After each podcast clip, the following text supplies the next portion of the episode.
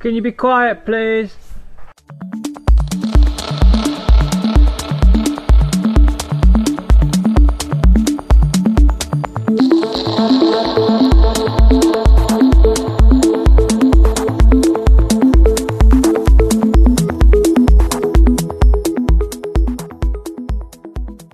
Hello, and welcome to the Circular Economy Playbook, podcast all about our tricky relationship with stuff and how to fix it. I am Ali Moore from the London Waste and Recycling Board, and as ever, I'm here with um, our Chief Executive, Wayne Hubbard. Hi, Wayne. Hello. So today we are talking to Kate Hand from London Councils, the organisation that represents London's boroughs. And she is the head of climate change. And we're talking about consumption based emissions and circular economy and local government. So, so why exactly are we talking to Kate then, Wayne? And what is her role in the scheme of things? Well, Kate represents or works for London councils. Kate is the head of climate change at that organisation, and it's her responsibility to try and help coordinate and create momentum towards addressing the climate emergency. And the interesting thing is, you know, I'm a great believer that cities can can do stuff whilst governments kind of cogitate and think and talk at international conferences and take quite a long time really to to come up with coordinated answers. Cities can get on with it and start doing stuff while you know nations are doing all of that um, kind of really big global thinking. We can get together and do stuff, but cities have difficulties. Their their political architecture is difficult. If anybody anybody knows anything about London, they'll know there's a history of tension between the local, the regional, and the national, and this is played out time and time again in London's municipal history. So for waste in particular, for waste management, there are a multiplicity of organisations who do collection and disposal. Some of them are partnerships. Some of them are statutory.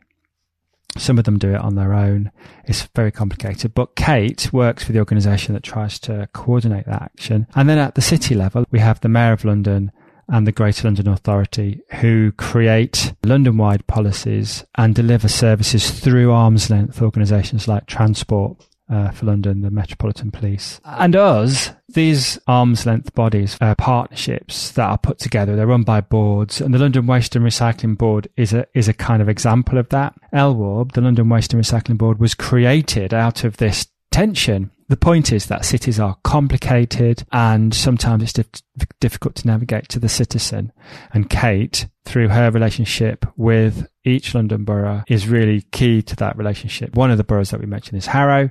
Harrow are leading on the delivery of a target to reduce consumption based emissions. But um, there's an organisation called the London Environment Directors Network. They have produced a joint statement with one of the committees, the statutory committees of London councils, which is the Transport and Environment Committee, and that's traditionally made up of environment portfolio holders for each borough.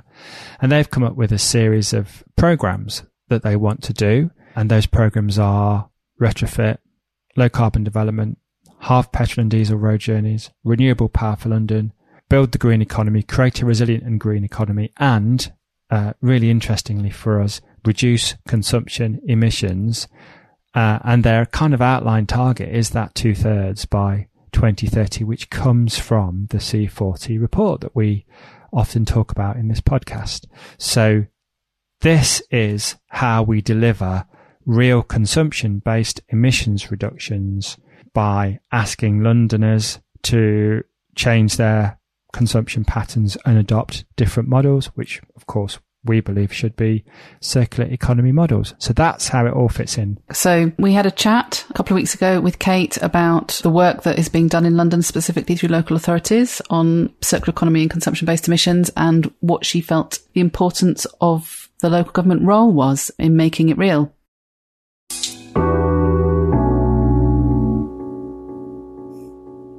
Hi, so uh, I'm Kate Hand. I'm the head of climate change at London Councils, which is the uh, Association of the London Boroughs. Yeah, so I've been in the post for about a year, mainly focused on supporting the boroughs with their climate change commitments, which are, are really significant and really ambitious across almost all of the boroughs.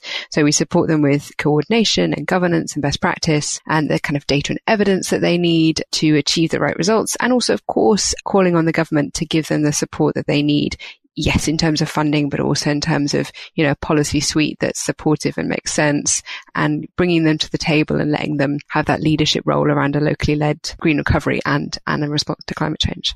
That sounds like a, a pretty pretty big job to me, quite an exciting one. But what is exactly the role of local government when it comes to climate change more widely? Sure, it, it is it is a big job and a really exciting one. What is the role of local government? I think, I mean, I guess I would say this, but I think it's absolutely critical to our delivery on climate change for a couple of reasons.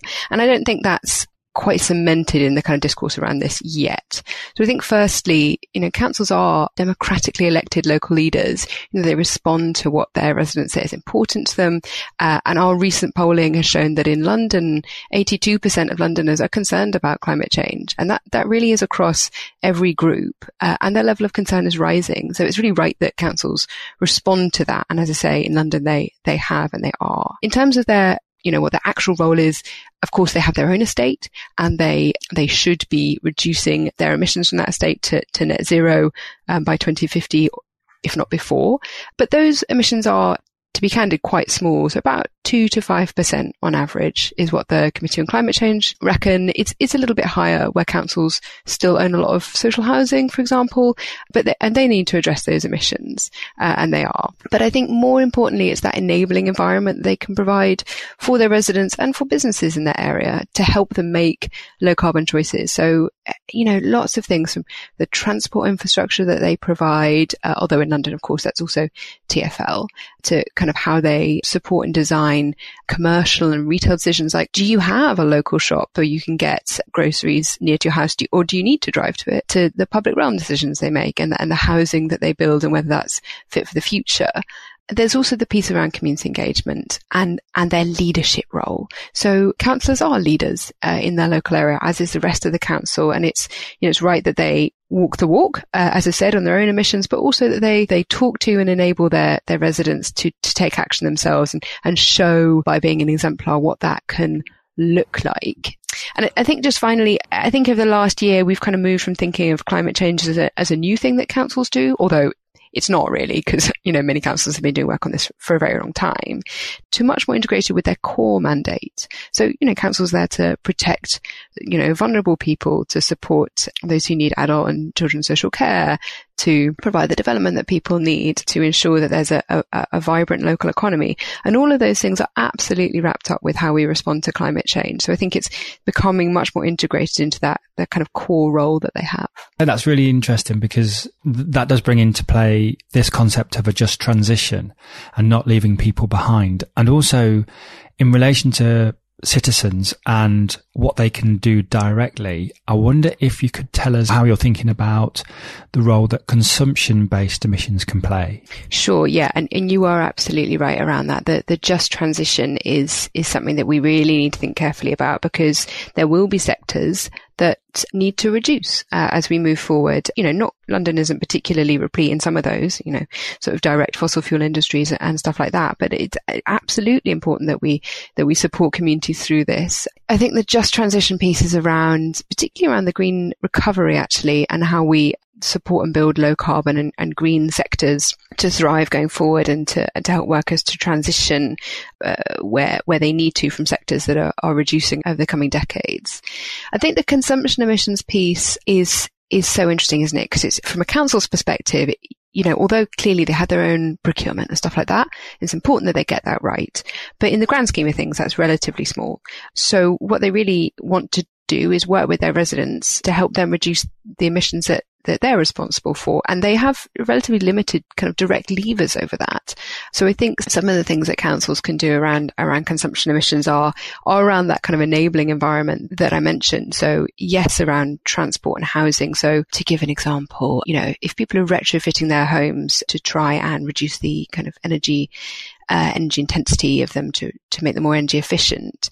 Actually, understanding where you can go to get a, a reputable, you know, high quality supplier, tradesman, um, councils can have a role in helping people to access that and to understand and to have trust in what's available, as well as, of course, supporting their own social housing to, to be more efficient. So that's kind of one aspect of kind of consumption emissions, but perhaps we also think about the emissions embedded in, in what we buy slightly more transiently than, than homes.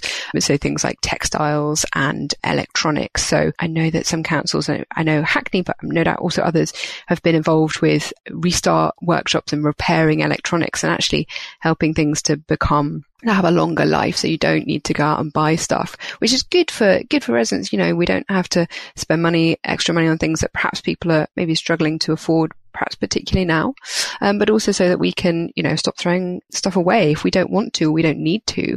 And, and again, I think councils through their kind of place shaping role and their role with kind of local retail and local businesses can really help to provide services like repair and also to provide potentially spaces where communities can kind of come together, not so that councils can do it for them, but so they can actually provide the space and, you know, a little bit of seed funding to help that happen in a way that works for the community. So you mentioned um, Hackney as an example there. Are there any others that you've seen, like any other, other boroughs that you've seen recently that are doing some really interesting work around circular economy? How are they how are they incorporating that into their initiatives and their and their work around the recovery? Yeah, in, in a number of ways, and and I think it's fair to say, and uh, I think you know we've talked about this before that that circular economy is sometimes something that boroughs have struggled to work out where that fits for them. And so I think climate change and thinking about it in terms of consumption emissions actually is, helping with that. So I know that, for example, Merton Council are introducing, and it's not just Merton actually, a, a library of things. So I, am sure some people are familiar with it. I, I know that you guys are, but you know, a space where local people can come and rent things that they need, like a lawnmower or a hammer or um, other things that they, you know, they don't actually need to kind of buy and invest in. It's just going to sit around, but which they need to use and they want to get easily uh, and locally. So that can be really, really helpful. And I, off the top of my head, I think there are four or five five councils who are thinking about that. I think Hackney is one of them actually, but also Merton uh, and places like Harrow. I think some of the other things that, that, that councils are doing. So, for example, I know that uh, Tower Hamlets are thinking about circular economy in relation to the built environment. So, of course, councils have a really important role as local planning authorities in approving what should be built and where in accordance with their own local plan and, and in our case, the London plan and of course national planning policy as well. So the, the London, the London plan has introduced a requirement for a circular economy statement for major developments, but some councils are thinking about whether that could be a localized requirement. So I think again, Merton, Lambeth, Tower Hamlets are all thinking about um, how they introduce kind of circular economy thinking into the specifications for new buildings. Do they have to be built to a standard that can be perhaps refurbished or reused? What about the, the materials that they use? Um, what about what happens at that building of end of life and whether it's built for deconstruction rather than just straight kind of demolition?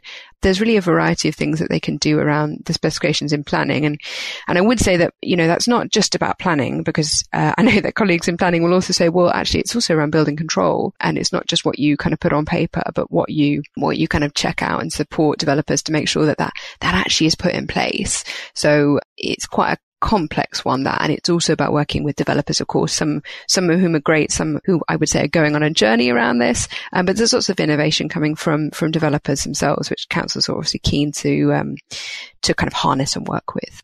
Is it is it worth flagging up harrow at this point? Are we able to talk about harrow yeah, I think we can talk about Harrow. So to backtrack a little bit for listeners, so London councils, which is which is all the boroughs, or the first two boroughs and, and the City of London, I should say more accurately, agreed a, a, joint statement on climate change, ooh, a bit more than a year ago now, and that set out kind of seven areas where boroughs said we really need to work together on this stuff, um, because you know it's really difficult to achieve uh, some of these big big ambitions on on our own, and one of those was on consumption emissions. So they committed to reduce, or they committed to work towards reducing uh, consumption emissions in London by two thirds by 2030, which is hugely ambitious and very impressive, uh, and was based uh, on a, on a piece of work that Arup did, not specifically for London, I might add, but that's where the initial targets come from.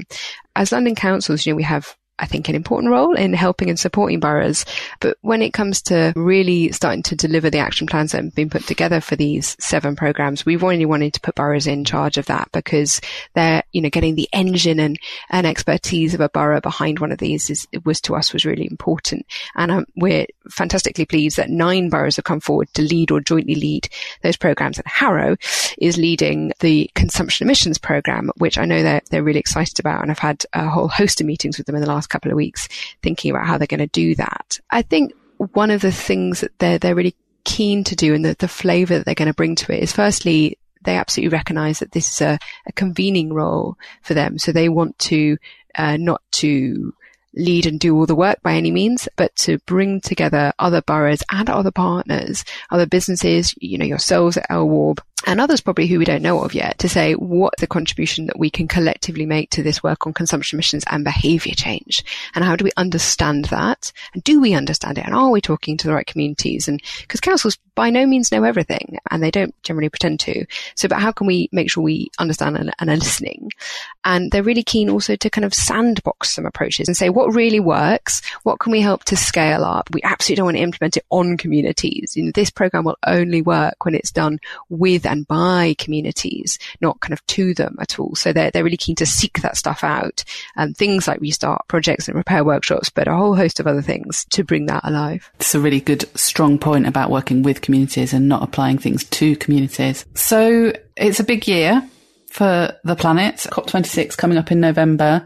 I saw John Kerry recently describe it as our last best chance. So in the lead up to COP and then for the year following COP, what, what are the really big priorities, do you think? Where should we be focusing local government efforts? Sure, it's a it's a really really good question, and and there's a lot of a lot of discussion about the what I've started to refer to or seen referred to as the roadmap to the COP. I think the first thing to say is that whilst the COP is important for us in local government because it sheds a, a, spotlight on the UK and because the UK has put itself in this global leadership role, which is really exciting, it means that it has to show that global leadership. It has to show how it's working with colleagues and partners across the UK, including, of course, its local government sector. But I think in some ways, the really important targets for local government this year are the spending review that will come up in November. So we're looking towards a comprehensive spending review, which will set our spending hopefully for the coming three years. And although this is absolutely not just a conversation about local government needing money from government, it is the case that particularly after COVID, in London boroughs are facing a 600 million pound shortfall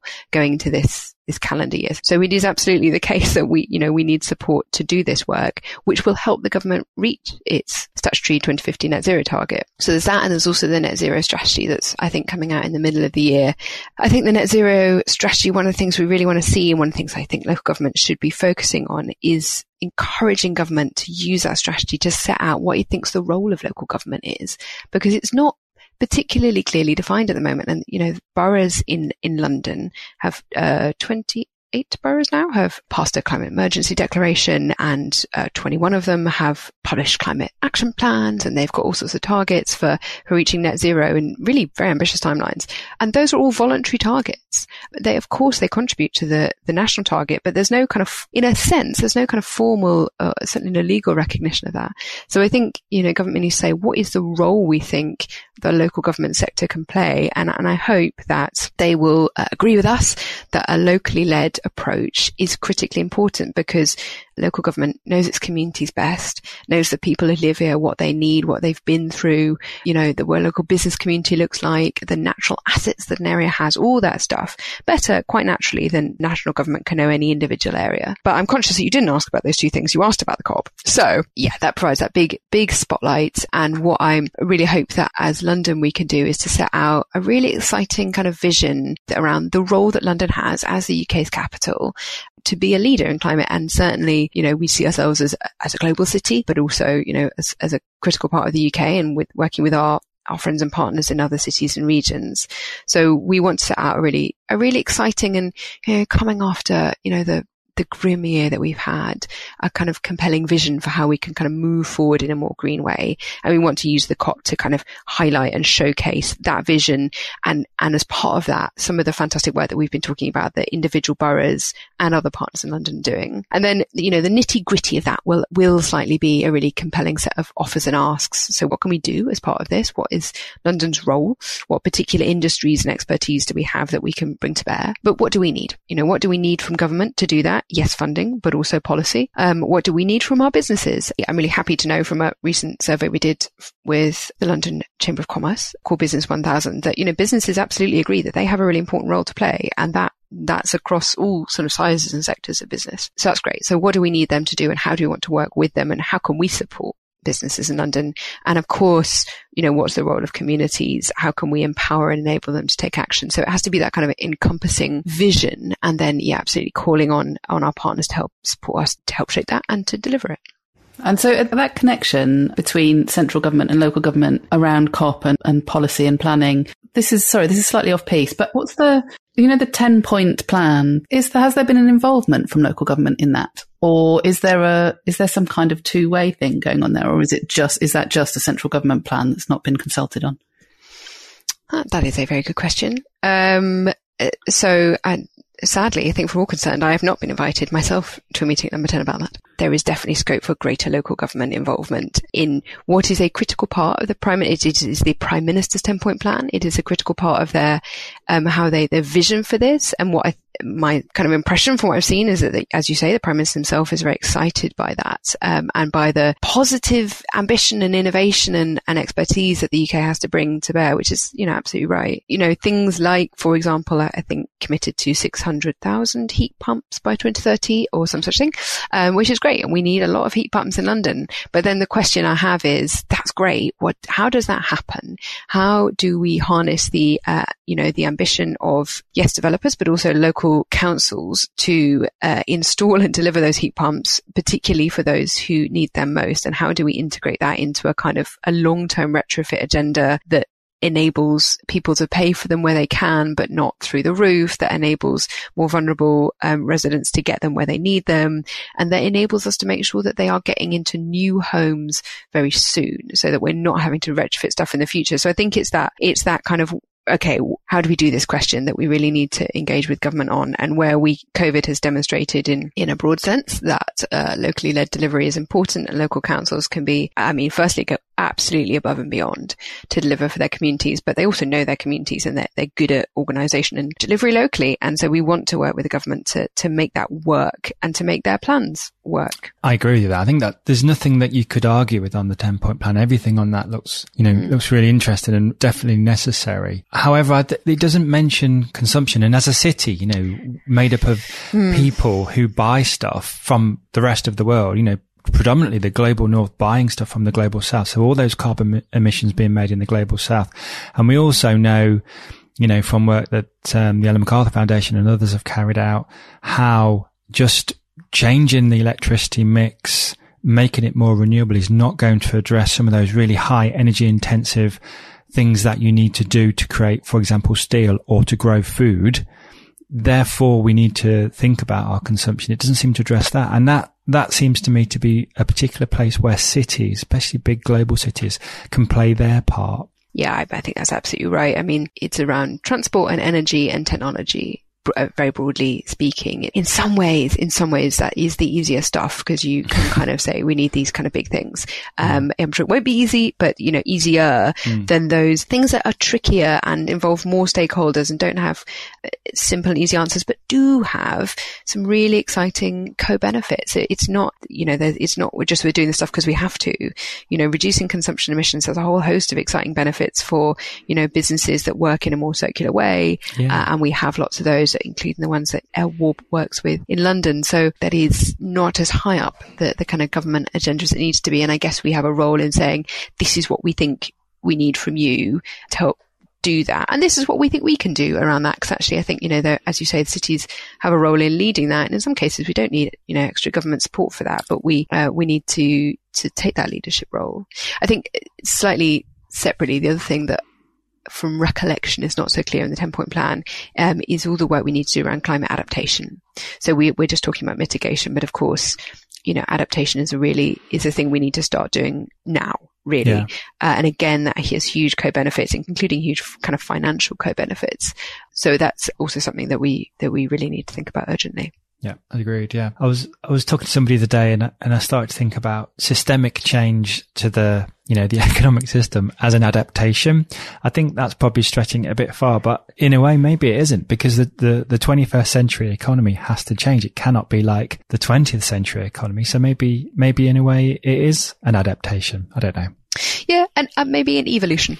Um, an evolution. Yeah, I, definitely, yeah. I definitely think that. And I like just going back to our joint statement. Actually, there's a, some wording in there around the fact that we recognise we will have to transition to. I can't remember if we said a low or a zero carbon economy within mm. a generation or less. Now, really, mm. that's huge. That's huge. And although I think I really think that over the last kind of year, I've seen the the level of sophistication in the discussions that I've been involved with around what needs to be done you know, people know a huge amount more about what needs to be done in local government. I think they did last year, and that's completely understandable, but is also kind of bodes well for trying to understand the kind of scale of the change we're talking about. And I think, you know, elected members who have, particularly at the moment, you know, just a huge amount of things to worry about and some really vulnerable people who need their help now to deal with all sorts of really tragic and difficult things related to COVID. They're really starting to get their heads around this as well and really bringing real leadership to the issue.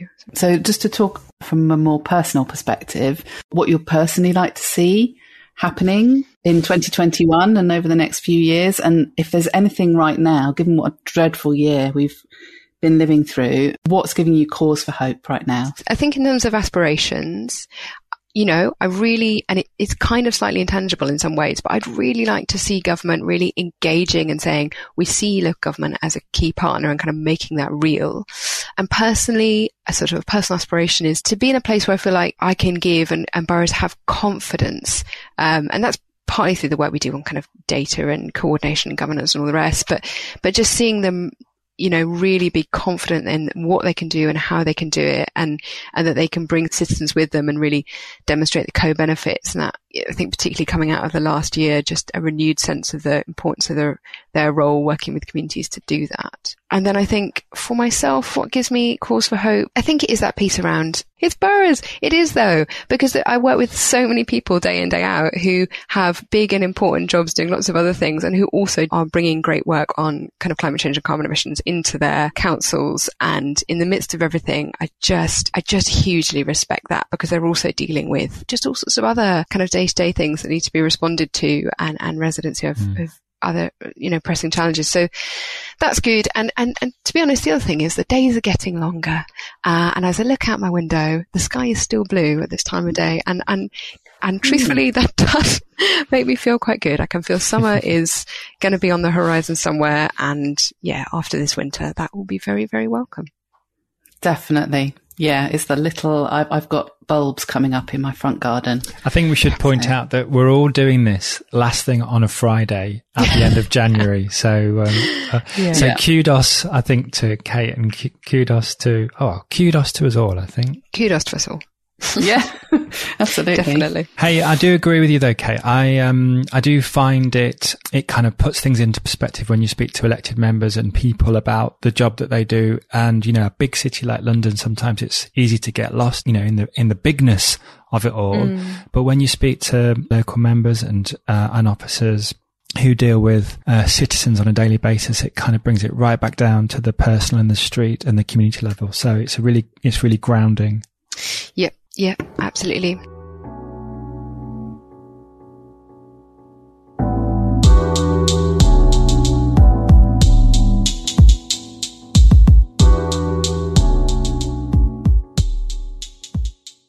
So we covered quite a lot of ground there with Kate. I took out of it a few things. One is that local government is about creating an enabling environment for businesses, for citizens. Kate did say at one point she, there are limited direct levers for getting citizens to play their part. So means that we have to be quite creative and engaging and work with the community to do that. How do you get citizens to engage with the need for, you know, tackling these things and how do you help them?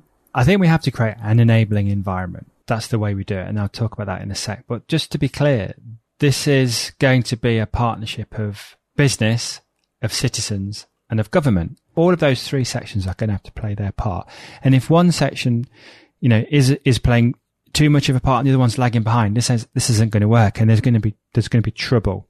So what I mean by that is if we don't change our behavior, then our behavior will be, it will be statu- made statutory. You must behave this way. And if that doesn't happen, then we're all toast, aren't we? You know, this is, this is important. It's existential. So something's got to happen and so and we've all got to play our part. So that's the first thing. So what can we do to allow citizens to play their part? And I think that is to create an enabling environment. And the way that we do that at the London Waste and Recycling Board and in London as a whole is to provide access to services and tools and products that businesses are creating as a response to to climate change creating those business models that allow users and citizens to reduce their consumption. And often, as we've said before on this podcast, often, you know, surprisingly often, the services that are being presented are better than the linear economy equivalents. They're longer lasting or they're just more convenient or they're easier to use and access like, you know, for example, streaming music, you know, buying a better quality frying pan. You know, they're, they're all kind of circular economy things. So we create an enabling environment by supporting, promoting and enabling businesses to provide services. Crucially, it really is a partnership between citizens, local authorities and business. And, and so we all have to play our part.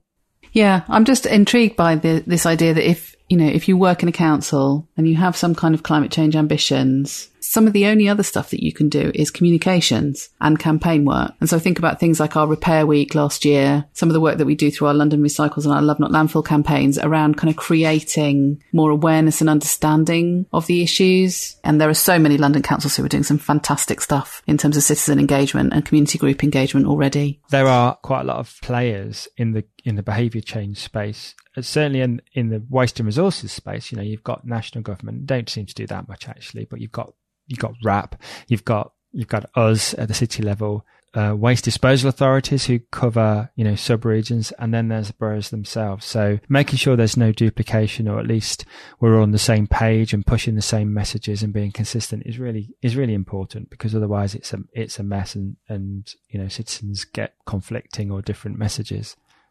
And then one of the other areas that uh, Kate was touching on was around planning. So the fact that there's a circular economy statement requirement at City Hall for referable projects uh, in the built environment space. So con- big construction and development projects need to be referred to City Hall for approval and they need to have a circular economy statement as part of that process. And was, I was interested to see today in the news that Gateshead are developing a, a few homes which are entirely run on hydrogen. So there's clearly scope for piloting and looking at ways of doing that in an innovative way at a local level. I don't know how much progress we're making on that locally here in London at the moment, but it's clearly something that needs to happen. I think the circular economy statements are probably a world first. You know, we could really do a lot more if that was adopted or a flavour of that was adopted at local level. Absolutely. And then the other big thing that, that Kate seemed to be saying was just how important it is to, to make those connections between national and local government. So it was really interesting that she said that there's you know, the, the, the government's 10 point plan and the government's targets around net zero, etc., that councils at a local level are making voluntary commitments and setting voluntary targets around these things and that there's no hardwired connection between government targets and those local government ones, those those local ones at the moment. I'm not certain that she would necessarily be arguing in favour of more hardwired connections. I'm sure she wouldn't, but th- there does seem to be more of a connection to be made between the local and the national in that respect, isn't there? That's an example of cities just pressing on with what needs to be done and not waiting for governments to legislate you know, so if governments legislate in the wake of cities, that's fine. So long as cities are pushing forward. I quite like that analogy actually, or that image, you know, cities kind of clearing the way, leading, doing by example and then showing governments what you know what good practice is so they can legislate for it and then everybody else joins in i mean L- london is very much like that in a lot of ways and we've been at the forefront of a lot of stuff at uk anyway in terms of innovating supporting businesses applying innovative planning policies so you know there's London has a history of being at the forefront of these kinds of things, which is great, you know. So, and that's local government innovating ahead of national government. Absolutely. And the last thing that I would say about what I just heard from Kate was, you know, how she's clearly inspired by what boroughs are doing, but feels strongly that, you know, they need the resources and the confidence to be able to keep doing it and doing it better. And I would echo that. I think they are, they are doing a fabulous job in difficult circumstances. The role of us, I think often is to, is to see what good practice is and to help disseminate good practice so that London boroughs don't have to learn from their own mistakes. They can learn from others' mistakes so that we, if we fail, we fail small and we scale up success big. That's, that's really what we want to try and inculcate. I mean, we're working with Harrow. Harrow are leading on the consumption based emissions part of the LEDNet tech statements. That's a great opportunity to work both locally with a London borough in the west of London, and they've put together a working group with West London Waste Authority and their contractor Suez. So there's a start of a really good sub-regional grouping who can take a lead on reducing consumption-based emissions. I find that you know, I find that really exciting. It has the potential to be a replicable model that we could stamp over London. And we move away from just talking about, important though it is about increasing recycling or, or managing waste in a sustainable way. And we start talking about not producing it in the first place. And we really start talking about that seriously. This is a, an exciting opportunity for us to really start to deliver this. I mean, if we can do this on a, a city the size of London can do this, mm, that would be amazing, an incredible achievement. So, uh, you know, I'm excited that we had Kate to speak to, and I'm very excited that we're going to be part of something really world leading, I think, in terms of addressing consumption emissions. Fantastic. So there's a call out there for anybody uh, who's listening, who's in a, a, London borough, who's got something that they'd like to share, um, whether that's a, a, small failure or a big success, then we'd love to hear from you. Okay, doke. So that's it for today. Thank you for joining and we'll see you next time. If you've enjoyed the podcast, please give us a like, give us a share, subscribe, um, and you can find out more about what we do on our Twitter, which is at LWARB, at LWARB, or on LinkedIn, which is just the London Waste and Recycling Board. Thanks for joining and and speak to you soon.